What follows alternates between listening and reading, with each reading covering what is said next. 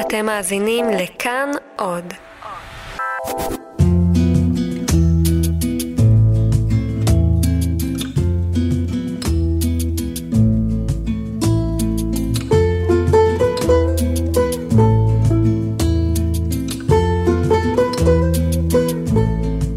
הילד שמעולם לא דיבר, מעולם לא קרא לי אבא, מעולם לא יצר קשר עין, הוא כאילו אומר לי, אבא, תקשיב, אתה מכיר את כל החברים שלך ביחידות המיוחדות, אבל אבא, אתה יודע אפס על ילדים כמוני.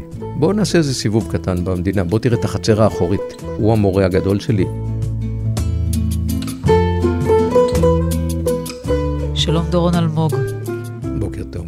יש לך המון טייטלים מרשימים, אלוף במילואים וחתן פרס ישראל על תרומה למען חלשים בחברה, ויושב ראש עלי נגב. אבל הטייטלים שאני חושבת שעיצבו או ניתבו את חייך למסלול שבו אתה נמצא עד היום, זה אח של ערן ואבא של ערן? נכון. אני צודקת? כן. אם הייתי צריך להגדיר משפט אחד, הייתי אומר האבא של ערן. ערן, כמו שאת יודעת, ערן בננו נקרא על שם ערן אחי. ערן אחי הוא הפצוע המדמם בשטח, מלחמת יום כיפור, מפקד מחלקה 2, פלוגת ד', גדוד 82, נפגע מטנק סורי בטווח 50 מטר, עף החוצה, נפגע ברגל שמאל, אפשר היה להציל אותו. עף החוצה, שוכב מדמם ליד הטנק, אני מניח שהרגעים האחרונים שלו, השעות, אולי הימים, היו נוראים. שוכב ליד הטנק, מתחנן לעזרה, הפלוגה ממשיכה דרומה לתל סאקי, לחברים שלי, הצנחנים, ומשאירים אותו, מדמם. זה יום כיפור שלי, תמיד, לנצח. איבדתי כל כך הרבה חברים, אבל ערן אחי, אה, זה פצע מדמם שימשיך לדמם איתי עד יום מותי. את הבשורה עליו אני מקבל מאימא בסוף המלחמה, אני בן 22 אז, מפקד פלוגת צנחנים, נלחם בסיני. אה, בפלוגה שלי ארבעה הרוגים, 11 פצועים קשה, בגדוד 25 הרוגים, המון חברים שנהרגו. לא מעט רגעים במלחמה שאני חושב שלא נראה את הבוקר הבא. ובסוף המלחמה אני מגיע לטלפון בבית, השמועות היו ששנינו נהרגנו, וההורים כבר חיכו לבשורה על השני. אה, אימא מרימה את הטלפון, אנחנו מדברים על לפני 46 אה, שנה, אין סלולר. אה, והמשפט הראשון שאני שואל, מה עם ערן? והיא אומרת לי, ערן הלך, אין לנו ערן יותר. את אימא שלי לא ראיתי בוכה אף פעם, גם לא את אבא שלי. הם דור תש"ח, הם נולדו בארץ. בשבילם הדבר הכי חשוב היה להקים מדינה, שיום אחד תהיה מדינה שלנו, מדינת היהודים. זה מעל הכל, זה הערך הנשגב. בשביל זה אפשר להיהרג, צריך להיות תמיד נכון לחירוף נפש. כן, אפשר להיהרג, אוקיי. כן, אני אומר, אצלי במשפחה זה, זאת לא סיסמה, כי ההורים שלי, הם לא היו, הם לא היו אנשים של מילים גבוהות. לוקחים את זה בחשבון כי יש מדינה.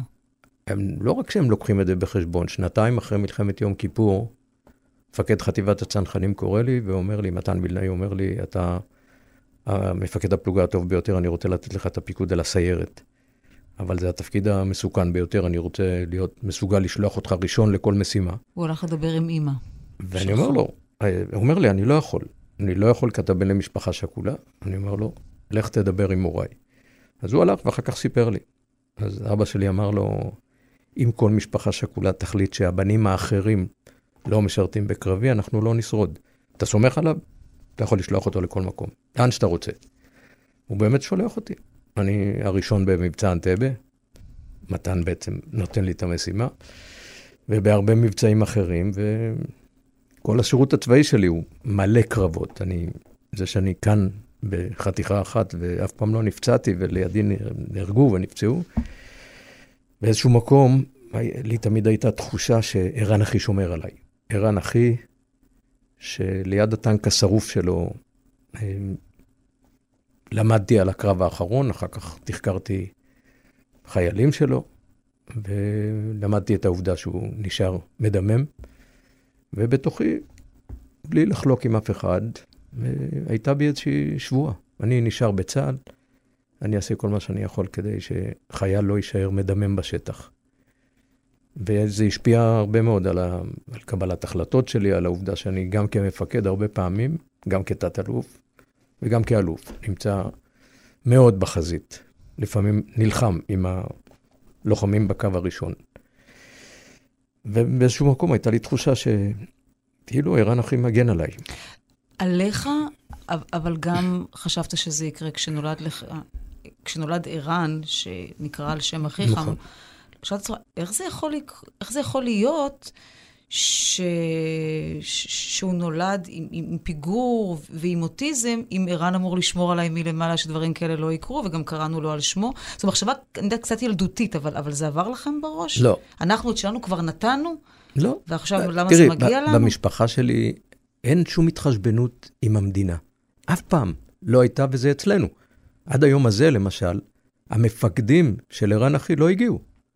אחד, יאנוש בן גל, האלוף, היו לי איתו הרבה שיחות. אמרתי לו, ההורים מחכים, אין לי כוח. הוא אמר, אין לי כוח ללכת לבקר משפחות שכולות. כך הוא אמר? אין לי כן, כוח? כן, אין לי כוח, הוא גם כתב את זה. אין לי יכולת? אין לי יכולת. אני, אין לי יכולת, יש אוקיי. לי אגב שיחות עם קצינות נפגעים בצה"ל, הן באות ואומרות לי שיש היום מפקדים שחוששים ומצטטים את יאנוש. אבל גם המג"ד וגם המ"פ, הם חיים עדיין, לא הגיעו עד היום הזה, 46 שנה. וההורים שלי אף פעם לא כעסו על אף אחד ולא ביקשו שיבואו ויבקרו ויחבקו. וגם לא. אתה לא? וגם לי היה כעס מאוד גדול, לא על, ה... על הביקור במשפחה. על זה שהוא נשאר בשטח. היה לי כעס על זה שהוא נשאר... הושאר בשטח. כן, שהוא נשאר מדמם ואף אחד לא חוזר אחורה. כביכול הפלוגה שלו, פלוגה ד', עם הסמג"ד, רצים לטלסקי, למנחם אנסבכר, מפקד אה, המוצב, אה, לחלץ אותם. גם הם בסכנה, גם הם מוקפים במאות סורים, אבל גם ערן אחי נשאר, ואף אחד לא חוזר אליו. אה, זהו, זה, זה, אחרי מלחמת יום כיפור, זה מטריף אותי. אני מוצא את עצמי רץ לבד על חוף הים, על הרים, גבעות, צועק ערן כמו משוגע, חושב שתכף הוא יגיע. כי לא יכול להיות שהוא איננו. וכותב עליו, ועד היום אני כותב כל שנה משהו לזכרו, בדרך כלל שיר. תמיד יש שם את, ה, את, את רגשי האשם שלי, שאני לא הייתי איתו לחלץ אותו. ככה הייתה לי הרגשה, לא הייתה, היא, מעניין, קי, היא קיימת עד היום. ראי, ראיתי, ראיתי אה, כתבה או סרט שבה אתה מתראיין, אה, מפקד צעיר, ואת, ואתה אומר, לא בכיתי. נכון.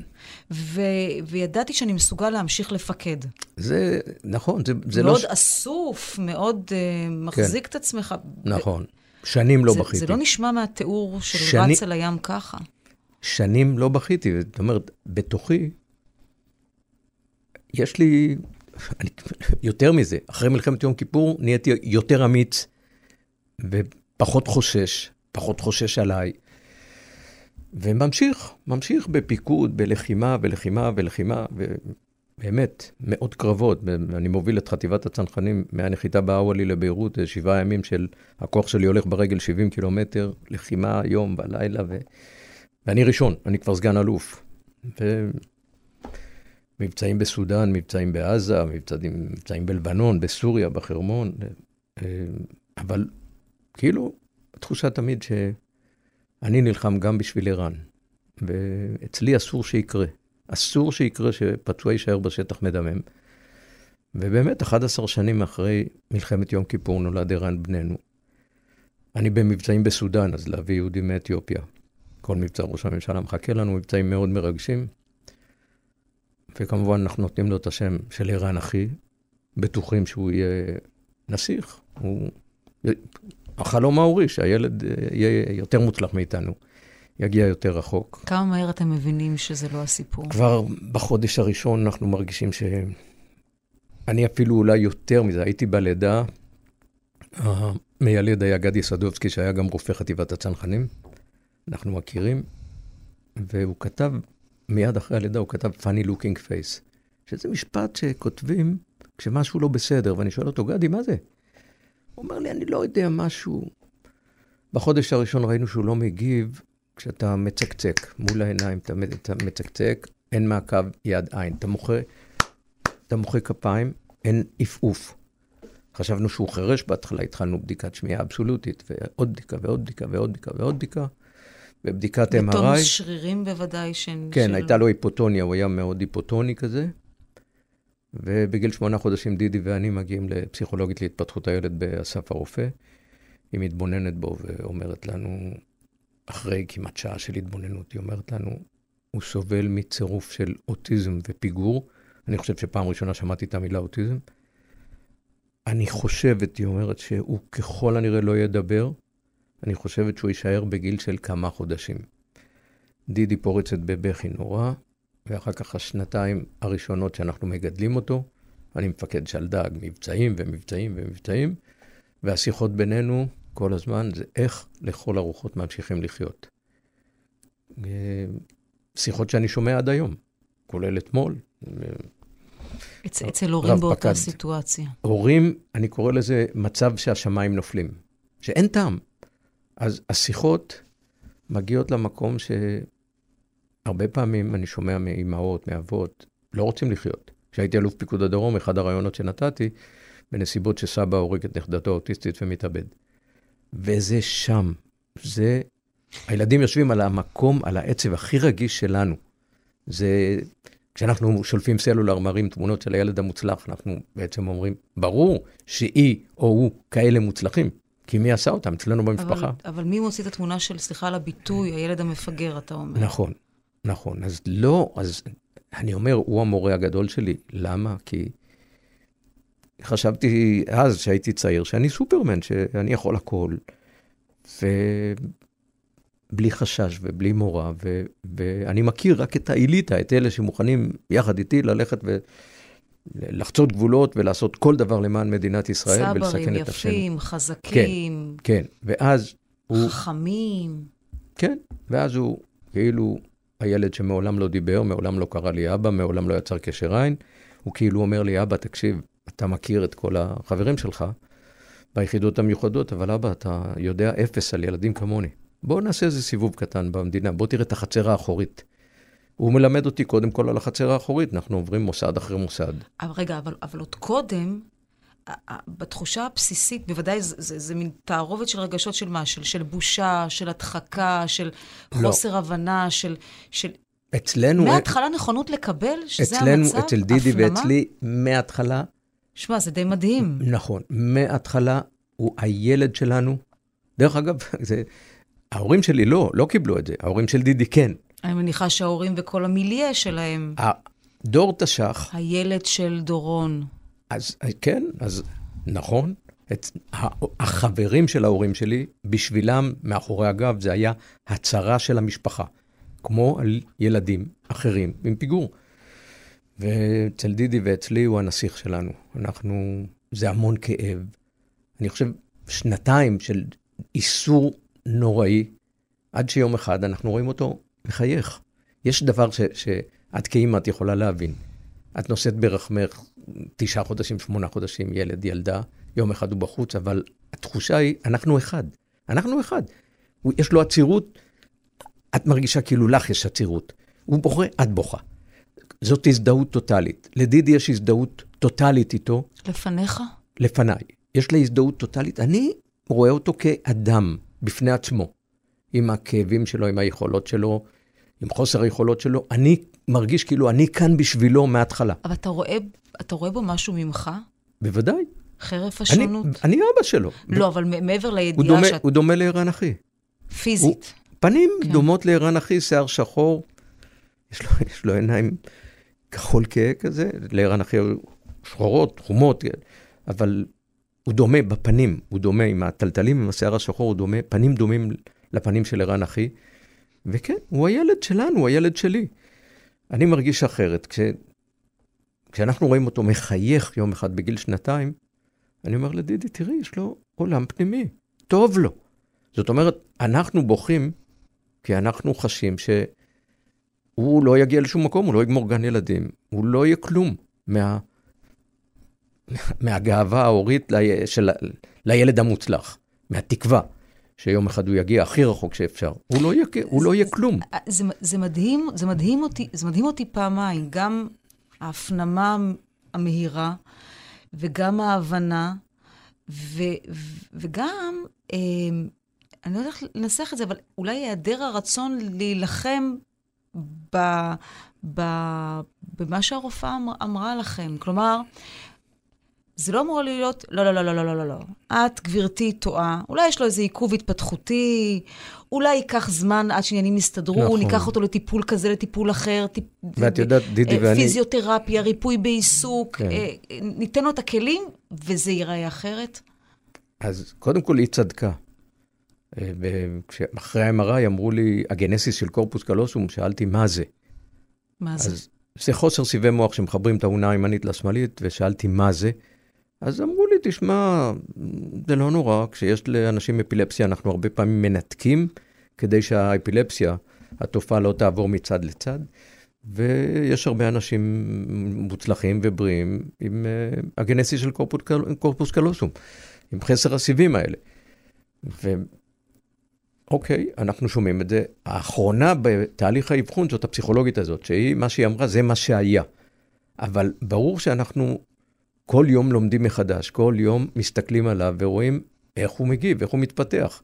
ואתה רואה שהכל יותר לאט. הוא לא הולך כשילדים אחרים הולכים, הוא לא מדבר כשאחרים מדברים, הוא עדיין היפוטוני, הוא עדיין זוחל, ו- ואנחנו בבדיקות uh, רופאים שמנסים לטפל בהיפוטוניה, מנסים לטפל בשפה התחתונה הרפויה, בריור. ריר, כן. Uh, ללמד אותו לשתות מים לבד זה שלוש שנים. בערך של עבודה, רק הוא נורא אוהב להתפלש במים. אתה שם כוס מים, שופך על הרצפה, מתפלש במים, ותמיד יש סכנה שהוא ישבור, וכוסות זכוכית. וכשילדים אחרים אוכלים לבד, אז בעצם עד יומו האחרון, הוא תמיד היה עם חיתול עד גיל 23, והוא תמיד היה צריך לאכול אוכל מעוך. baby food כזה, מרוסק, אסור לך לשים קשה, כי הוא לא יודע לעשות את ההפרדה בחך את ההפרדה בין הקשה של הלחם או עצם של העוף. ללעוס את זה, כן. כן, ולכן תמיד צריך להכין לו את האוכל מעוך כזה, כמו פירה, ו... והבאנו לו צלחת עם, עם זווית 90 מעלות בצד שקרוב לגוף, עם כף, הוא תמיד אכל עם כף, התנועות היו מאוד גסות, שכן, שהוא מושך את הכף אליו, מגיע ל-90 מעלות, והכף, הזווית מרימה את הכף למעלה, והוא מביא את הכף עם, עם העיסה הזאת לפה. זה עד יומו האחרון, וההישג הכי גדול שהצלחנו, כמובן הייתה תמיד תוכנית עבודה ויעדים, ו... ולקדם אותו עוד קצת, אבל בסוף, בסוף, בסוף זה אה, להוריד מהשולחן ולהכניס בתנועות מאוד גסות ומגושמות, להוריד, להכניס לשקי ניילון ולזרוק את זה לפח, או, או לקחת uh, כביסה מלוכלכת ולהביא מקום למקום. שאנשים שלא נתקלו בזה, באמת לא מבינים איזה הישג מדהים זה עבורו. כן. לעשות את הפעולות האלה באופן עצמאי. נכון. להבין שזו הפעולה וגם נכון. ליישם אותה. אז אני, מה הוא מלמד אותי? הוא מלמד אותי כל הזמן עלינו. כי מצד אחד אנחנו רואים אותו מחייך. אנחנו רואים אותו, אנחנו כל הזמן נותנים לו אהבה. מחייך, אתה יודע תמיד שמחייך זה טוב לו ולא עווית, או הוא, משהו כן, כשהוא כועס, דרך אגב, הוא אף פעם לא בכה, אבל כשהוא כועס או נרגן, אז הוא מיד עם תנועות של קיבוץ, mm-hmm. הגוף מתכווץ, ואתה רואה בפנים, בשפת הגוף, שהוא לא טוב לו, הוא כועס. וכשהוא, וכשהוא טוב לו, אתה רואה עיניים מחייכות, ואתה רואה חיוך, והוא מאוד נינוח. ובדרך כלל, זהו, זו שפת הגוף. אגב, גם בעלי הנגב. אה, לתקשר, להיות קלינאי תקשורת, זה בדיוק זה. חלק עיוורים, אנחנו משתמשים המון במחשבים, אבל הוא מלמד אותי קודם כל על העולם שלו. והוא מלמד אותי עלינו, על השיפוט שלנו. אנחנו אומרים, אל תדון אדם עד שתגיע למקומו, אבל דנו אותם. ההורים שלי, הגבולות שלהם היו גבולות מגש הכסף. זאת אומרת, בשביל המדינה שלנו צריך בריאים וחזקים ויפי הבלורית והתואר, ואם אתה לא כזה, אין לך מקום כאן. איך הם קיבלו את ערן? אימא שלי, תראי, הם קיבלו, כשאלה הם, הגבולות שאתה מנסה, הם, כשהם הם, הם ניסחו עבורך. הם קיבלו את נוכחותו, אבל כמעט ולא הייתה התייחסות. לא היה, אין, כמעט ולא היה סיוע או, או, או נוכחות, או, או זוכרים את יום ההולדת. אה, לא, יש ערן אחד, זה ערן אחי. ההורים של דידי היו מאוד, מאוד מסייעים, מאוד פעילים. עוזרים, מאוד תומכים, מאוד איתנו. אה, אבא של דידי ניצול שואה, הגיע ארצה כיתום. ההורים נרצחו באושוויץ, נולד בברלין, והוא, אני, כשאני הספדתי אותו, הוא היה, הוא היה איש מחונן, גאון. אה, שלושה אחים, אגב, שלושתם גאונים, במושגי אינטליגנציה. וכשהספדתי אותו, כשהוא נפטר, אז אמרתי שאני חושב שהוא כל כך אהב את ערן, הוא תמיד נסע איתי לבקר את ערן, גם כשהוא חלה בסרטן ריאות, אגב, מחלה שערן חלה בה גם. לא בדיוק סרטן ריאות, זה קסלמן, זה כמו סרטן ריאות, הם קבורים אחד ליד השני. אבל תמיד הרגשתי שהוא כאילו מזהה את עצמו, שמוליק חסר הישע, מגיל אה, חמש ועד גיל... אה, בלי הורים. כן, כן, בורח על נפשו עם שני אחיו באירופה, בבלגיה, נולד בברלין, האמא מעבירה אותם ב-39 למשפחה נוצרית, והם בורחים. מעולם לא למד, היה בסוף ראש ענף פיתוח של מקחצר, סגן אלוף, אבל אף פעם הוא לא למד, הוא אוטודידקט.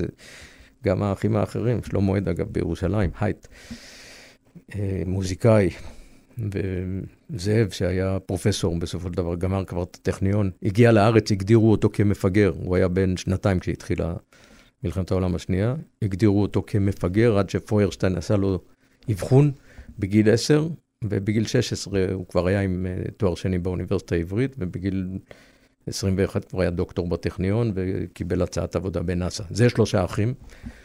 ושמוליק זיהה את ערן, אה, אה, בערן הוא זיהה את שמוליק הילד ניצול השואה שבורח על נפשו. ומשם ו- החמלה והרצון. ו- ומשם, אני חושב, הייתה פשוט אהבה מטורפת. היו לו 11 נכדים, וכולם כולם מאוד מאוד מאוד מוצלחים, כולל ניצן ביתנו, הדוקטור, ואביו שהוא רופא חטיבת הצנחנים, גדוד סיור, גדוד הסיור, כולם מוצלחים, באמת, נכדים כולם מוצלחים, אבל, אבל, קשור אבל על הדסקטופ שלו, תמונה רק של ערן. רוכב על האופניים, שהם שמוליק ומרגלית, ההורים של דידי, קנו לו. כמה ו... לדעתך ערן הבין, אתם ההורים, אתה ראית שהוא מאושר, אבל אה, אוהב אתכם? מאוד. אוהב אתכם. מאוד. הוא היה, הוא חי שנה אחת בעלי נגב, שנה וחודש. כשהייתי מגיע, הוא היה רץ אליי ומחבק אותי. זאת אומרת, הוא מעולם לא דיבר, אבל הוא זיהה אותי בכל מקום.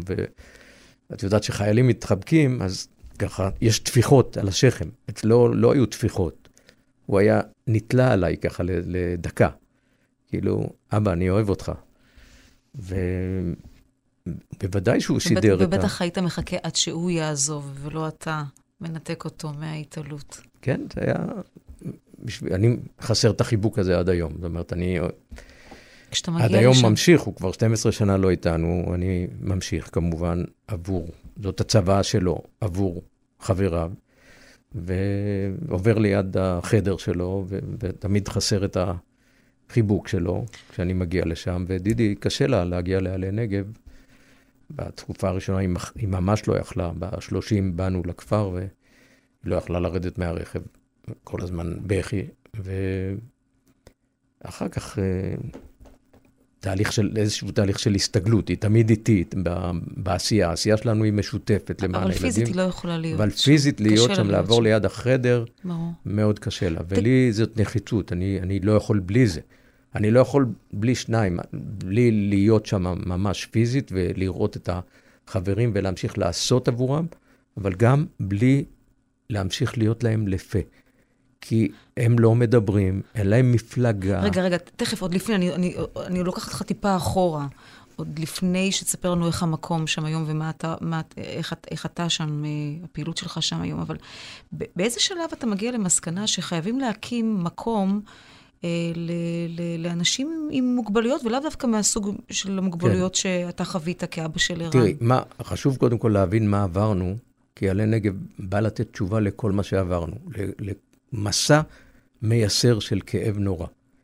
בהתחלה, אה, אנחנו רואים איזה מוסדות יש במדינת ישראל, זה מוסד אחרי מוסד. על איזה שאנחנו... גיל אתה מדבר? אני מדבר על גיל שלוש, okay. אוקיי. שאנחנו באים לעובדת הסוציאלית בראשון לציון, אז אנחנו גרים בראשון לציון.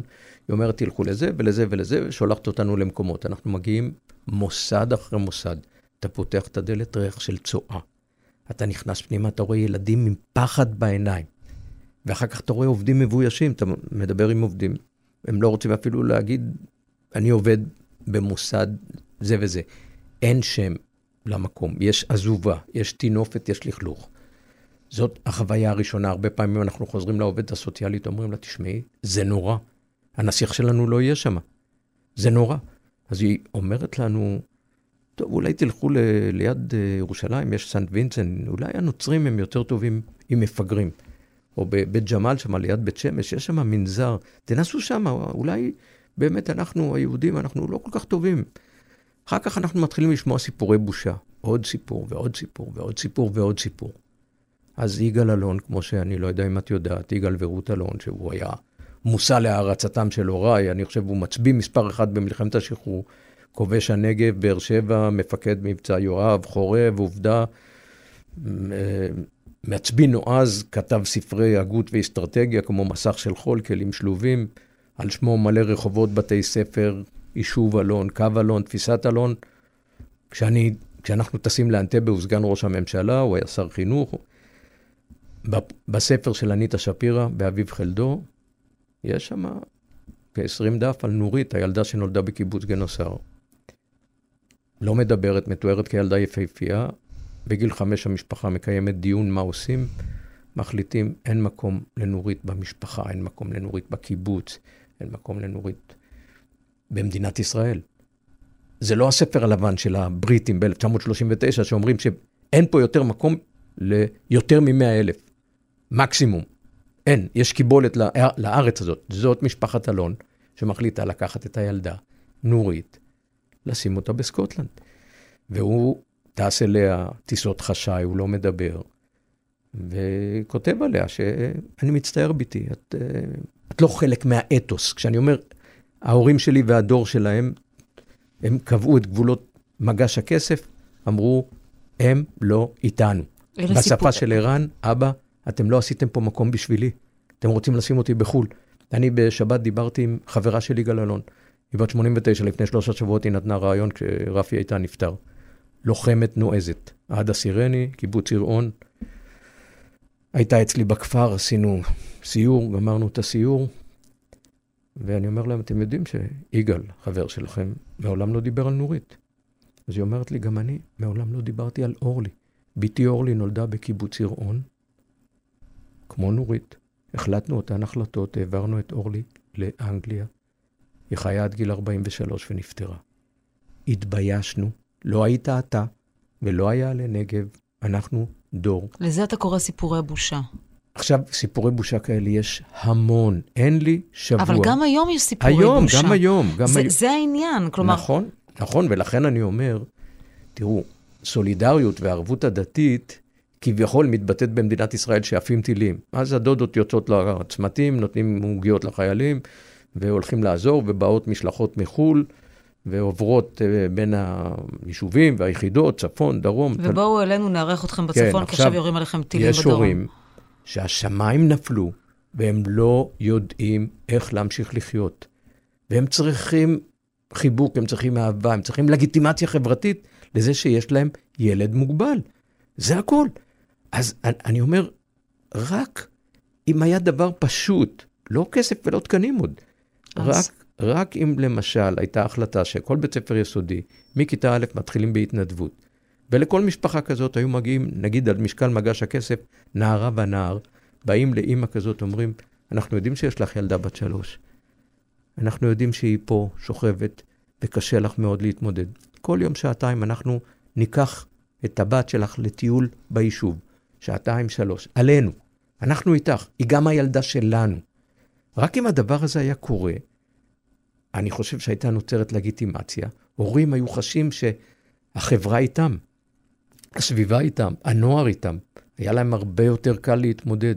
כי פתאום היה מובן אחר לאמירה הזאת, סולידריות חברתית, ערבות הדדית. אבל אנחנו לא שם, אני אתן לך דוגמה. זה לא יותר טוב היום?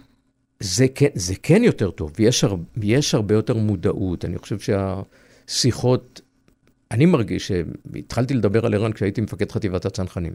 הרעיון הראשון בידיעות אחרונות, כמה דפים. ו, ומאז אני מדבר, אני מדבר עבורם. אני מרגיש כאילו, אני לפה עבורו, עבורם. כן, יש שיפור, יש יותר התנדבות, יש יותר נכונות, יש יותר הקשבה, אבל השבר הגדול שמשפחות מתמודדות איתו, השבר הזה הוא, הוא קיים. מה שאמרת קודם, שתיארת משפחות שאומרות, רגע, אולי נכניס אותו, אותה לגן רגיל ולבית ספר רגיל, ונכון, היום יש איזשהו פיגור קטן, אבל, אבל זה ייסגר. ודידי תמיד אמרה לי על משפחות כאלה, גם היום, שבאים אלינו הביתה כמעט כל שבוע, מדברים, הם חיים בסרט. אז גם היום משפחות, כן, מנסות למצוא מפלט בתקווה שבעצם הוא רגיל, יש פה איזה איחור קטן. אבל זה לא כך, זאת אומרת, כשהנתונים הבסיסיים הם שונים לחלוטין. עכשיו, את יודעת, הוא נקרא על שם ערן אחי, שנהרג ביום כיפור. אני אתן לך את זה ממקום אחר. נגיד המקום היותר דתי. בתפיסה הדתית שלנו, יום כיפור הוא יום של תענית וצום, אנחנו כאילו עושים reset, מבקשים סליחה אחד מהשני, למחרת מתחילים. אבל כשאתה חושב על ילדים כמו ערן, ערן כאילו אומר לי, אבא, תקשיב, אני מלידה, אני קיבלתי שלושה מאסרי עולם, לא עשיתי כלום. לא גנבתי, לא רימיתי, לא נתתי שוחד, לא עשיתי שום מניפולציה, לא, לא הכיתי, לא הרבצתי. קיבלתי גוף שבור, כלא לכל החיים, לא יכול לעשות כלום. לא יכול לאכול לבד, להתרחץ לבד, לצחצח שיניים, להחליף חיתון, כלום. לדבר מילה. כלא אחד. יום אחד יכניסו אותי לאיזה מוסד עלוב יותר גרוע מכלא, עוד כלא לכל החיים, מאסר עולם שני. מאסר עולם שלישי, אני אחרי חומות גבוהות של בושה. אפילו לא רוצים לדבר על ילדים כמוני. שמים אותי רחוק, רחוק, רחוק, מוסד סגור. ובעצם הוא מביא אותי אותנו למקום שאנחנו צריכים לשלב אותם, להכניס אותם לתוך מגש הכסף. הוציאו אותם מהדור של הוריי, שנתן לי חירוף נפש ואהבת מולדת ואהבת אדם, אבל כאילו אמר, לא, הם לא חלק מהאתוס הצברי, חלק מהגבורה שלנו. ולכן, כשהוא מגיע לגיל 18, אנחנו מקבלים מכתב ממשרד החינוך במדינת ישראל, ו... חוק חינוך מיוחד, חוק, דיברו על חוק הלאום, הוא מפלה פי עשרות מונים מכל חוק אחר במדינת ישראל. דידי ודורון היקרים, נכתב במכתב. ערן הגיע לגיל 18, בצבא קוראים לזה איקון להקשב. כשיגיע לגיל 21, יותר לא יוכל להמשיך ללמוד בבית ספרנו. זהו, המדינה מודיעה להורים, אחרי גיל 21, ושלום. תתמודדו. היה קשה לגדל אותו עד עכשיו? איך אתה מסביר את זה קונספטואלית? מדינה, הרי זה לא שבגיל 21, מעכשיו הילד בסדר, סע נכון. לשלום, המפתחות בפנים, תסתדר לבד. בבקשה. הרי, זה... בילד, הרי באופן אולי, אולי אבסורדי, יותר קל לאסוף את הילד פיזית ואחרת, ולהעניק לו טיפול כשהוא קטן יותר.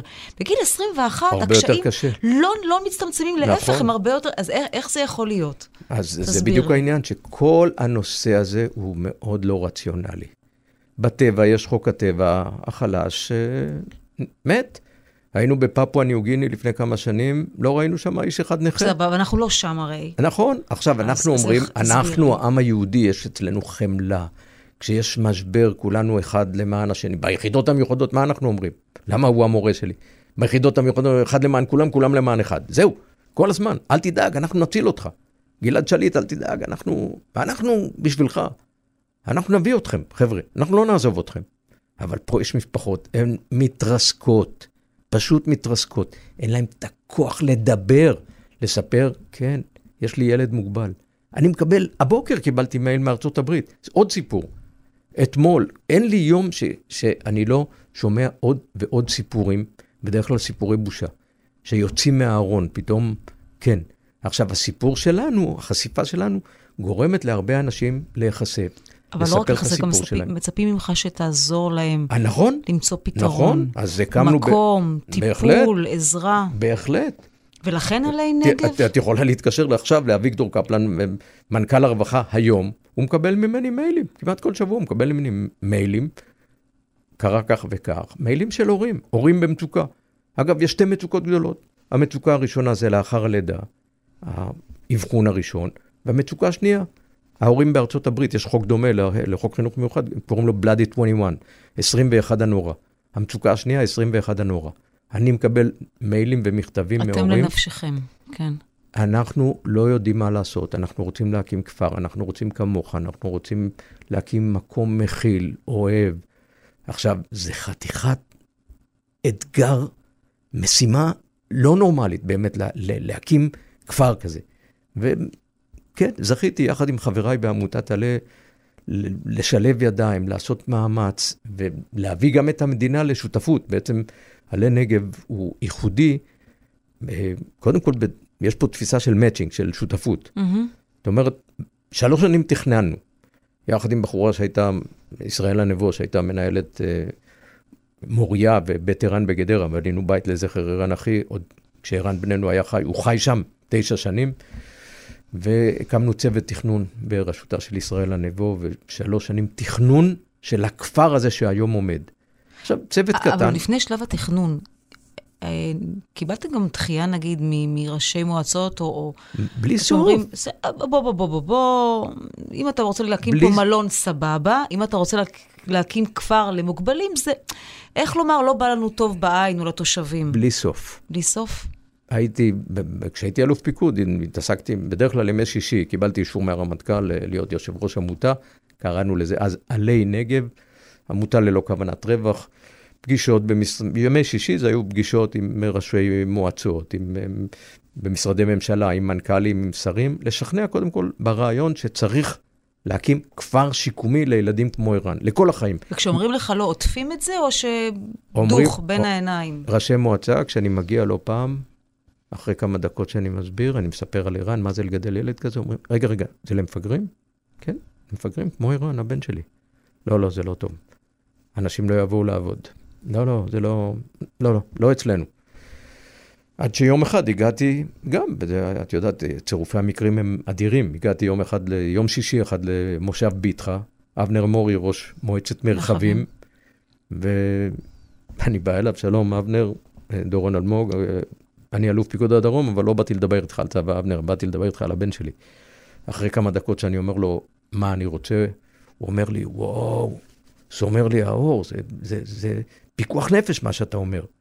יש לי 100 דונם בצד המערבי של קריית חינוך מרחבים, יש לנו שם בית ספר תיכון, יש 100 דונם שם, הוא אומר לי, זה שלך. אני איש דתי, ככה הוא שם את היד על הראש, אני איש דתי, אה, מחר שבת, אתה יכול להתחיל לעבוד מחר, זה פיקוח נפש. אז אמנר מורי כזה, צדיק כזה, זה אחד בדור. באמת צדיק. צדיק. כן. היה לי בגדרה, שהקמנו את uh, בית ערן, הייתה לי התמודדות קשה, נבחר ראש עיר חדש, ירון בן נון, ששירת תחתיי כאלוף משנה כשהייתי אלוף פיקוד הדרום, נבחר. אחרי חודש הוא נבחר, הוא אומר לי, בית ערן יושב ברחוב לוינסון, זה רחוב יוקרתי, מוריד את דרך הנדל"ן, סגרתי עסקה עם יעקב אפרתי. אה, ראש מינהל מקרקעי ישראל, בית ערן יעבור לאזור המוסכים, ואני מתקשר אליך לבשר. אמרתי לו, תגיד, אתה, ירון, אתה, זה, אתה מרגיש טוב? הבן שלך גם עובר למוסכים? מה, אתה הולך לבנות שם מגמת גראז' ל, ל, לילדים כמו ערן? הוא אומר לי, אה, זהו, זאת החלטה, אין מה לעשות, תחשוב טוב. אז uh, התנהל משפט, ובית ערן עומד עד היום, הוא כבר מזמן לא ראש עיר. אתה בקשר איתו? כן, פגשתי אותו כמה פעמים, הוא אומר לי שהוא מצטער. חזר בו. כן, הוא חזר, בהחלט. הוא חזר בו ו... והתנצל והצטער, אבל, אבל את שואלת אותי על, על, על, על המסביב? המסביב מלא בדעות קדומות, מלא בהתנגדויות. אני, אני אקח אותך למקום, אנחנו מדברים על תיקון עולם. בואו נגיד בגדרה, שזה ממש ליד המדרחוב היפהפה של בתי קפה, ו, mm-hmm. נגיד שבגדרה במוריה מישהו לוקח עובד או עובדת, לוקח, לוקחים ילד או ילדה בכיסא גלגלים, לטייל במדרחוב ורוצים לאכול בפיצריה. יכול להיות שבעל הפיצריה יגיד, לא מתאים לי, שפה יהיה ילד עם ריור קצת מעוות, אה, לא מתאים לי, אה, אל תהיו פה. יכול להיות. יכול להיות. יכול להיות שיעלה אה, ילד עם מוגבלות, לא כמו ילדי הכפר, מוגבלות קלה, ובצליעה יעלה לאוטובוס ויתקשה וייקח לו קצת זמן, ומישהו יגיד לו, יא מפגר, עוף מפה. יכול להיות. זאת אומרת, קבלת השונה היא, היא משהו רחב ועמוק, ויש פה המון המון מטען לא רציונלי. תראה, ש... תראה, אני חושבת על מה שאתה אומר, ואני נזכרת בכל אותם פעמים, גם לא, לא משנה מי אמר ומה אמר, הקלות שבה ניתזו, ניתזה המילה אוטיסט ואוטיזם בבחירות האחרונות. ש, שזה בעצם אה, אומר ש, ש, שהפנמה לא באמת שם, אנחנו יודעים שאנחנו צריכים כבר להגיב אחרת, אנחנו יודעים שאנחנו צריכים להכיל אנשים עם מוגבלויות ואוטיסטים על הרצף, אה, קל וגם יותר, יותר קשה, אבל כשאתה קורא למישהו, יא אוטיסט, יא מפגר, אז לא הפנמת, נכון? כי זו הקללה השגורה בפיך. כן, אבל את יודעת, אני שופט הרבה יותר המ... לפי המעשה. זאת אומרת, אם יש... אתה מוחל על הדיבור? אני מוכן, אני מוכן למחול על דיבור. דרך אגב, פה ברשת ב' וברשתות רדיו ובעיתונים, אנחנו כמעט כל יום שומעים על אנשים בעלי מוגבלויות. כל משפטן שתשאלי אותו על סוגיית הבעלות, הבעלות עניין כבד מאוד. אני יכול להגיד לך שערן הבן שלנו לא יכול היה להיות בעלים של כלום, לא של החיתול, לא של הבגדים, בוודאי לא של הבעיה, הבעיה של עצמו. הוא עם מוגבלות, הבעלות עלינו. אנחנו המדינה, החזקים והבריאים. זאת אומרת, הטרמינולוגיה היא גם השתקפות של תפיסת עולם, של חוק חינוך מיוחד, של כן. הבעיה שלך, תפתור אותה.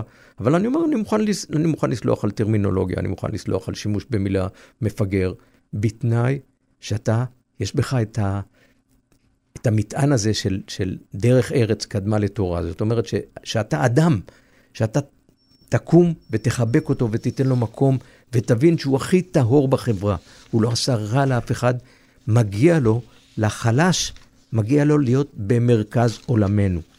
במרכז עולמנו מדוע? מכיוון שכל נוכחותו פה היא מבחן למידת האנושיות שלנו, והוא מבחן למידת יכולתנו לשאת בתואר הזה חברת מופת שאנחנו כל כך אוהבים. אני רוצה בהקשר הזה להקריא דברים שאתה אה, אמרת אה, באזכרה האחרונה לערן, שמאוד, שמאוד מתחברים למה שאמרת עכשיו. בין היתר אמרת, אמרת המון, המון מילים יפות וגם קשות, וגם אמרת, כמה יהיר ומתנשא הייתי בני היקר. תודה שחינכת אותי בני האהוב. תודה שאתה צועד איתי לכל מקום, בני האהוב. צועד איתי ושומר עליי מכל משמר, שלא אתפתה למקסמי היבריס, יהירות ואגו. היום אני יודע שקיומו של הגזע האנושי כולו מותנה ביכולת שלנו להעניק אהבה לאנשים כמוך.